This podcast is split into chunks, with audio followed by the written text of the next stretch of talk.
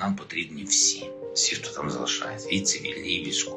Не було жодного дня, щоб ми не займалися цим питанням, щоб наші люди не намагалися вирішити це питання. Люди, Так. которые хотели выйти, Азов их просто расстреливал. Люди были просто живым щитом. Когда мы вступали, у нас был приказ обстреливать населенные пункты и стрелять по обычным домам. Район Левобережья дали на растерзание этим вандалам.